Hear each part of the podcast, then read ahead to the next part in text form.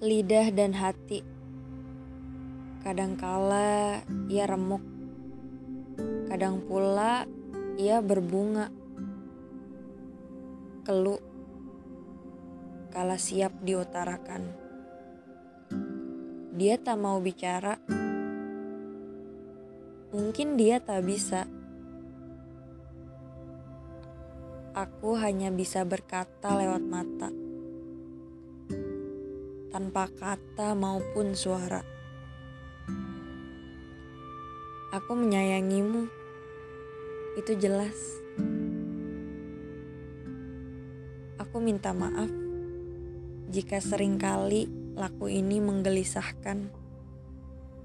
Lirih, ketika pada akhirnya air matalah puncak dari segalanya. Namun satu, yang perlu kamu tahu, aku hanya menyayangimu.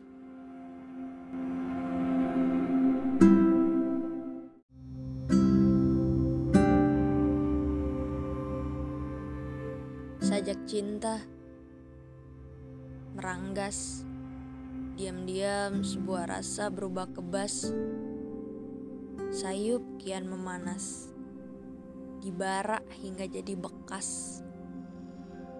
Tandas, tandus, hangus. Penat mengikis lamat-lamat, mengelegi kian pekat.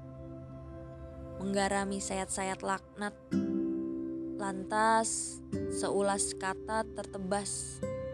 Kandas. Wahai kekasih,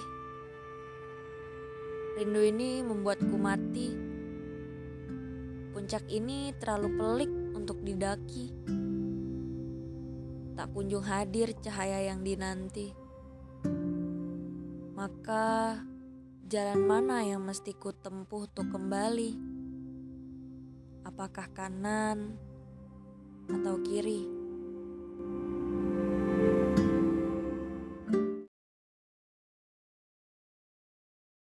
Halo semuanya, gimana kabar kalian? Semoga sehat selalu dan jangan lupa bahagia ya. Sebelumnya, maaf nih kalau agak berisik. Di sini emang tempatnya 24 jam nggak bisa diem. Oh iya, Perkenalkan, aku Kiranada, penulis Mari Jangan Saling Jatuh Cinta. Terima kasih untuk podcast JZZ Gallery yang udah beri kesempatan untuk say hi pada para pendengar podcast ini.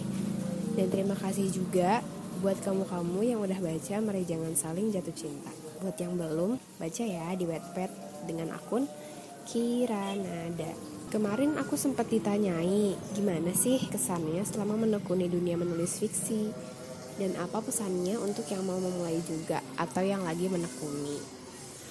Buat aku sih kesannya campur aduk. Seringkali lelah sih karena insecure sama karya sendiri. Tapi kemudian sadar bahwa insecure itu datang dari aku membandingkan karya aku dengan karya orang lain.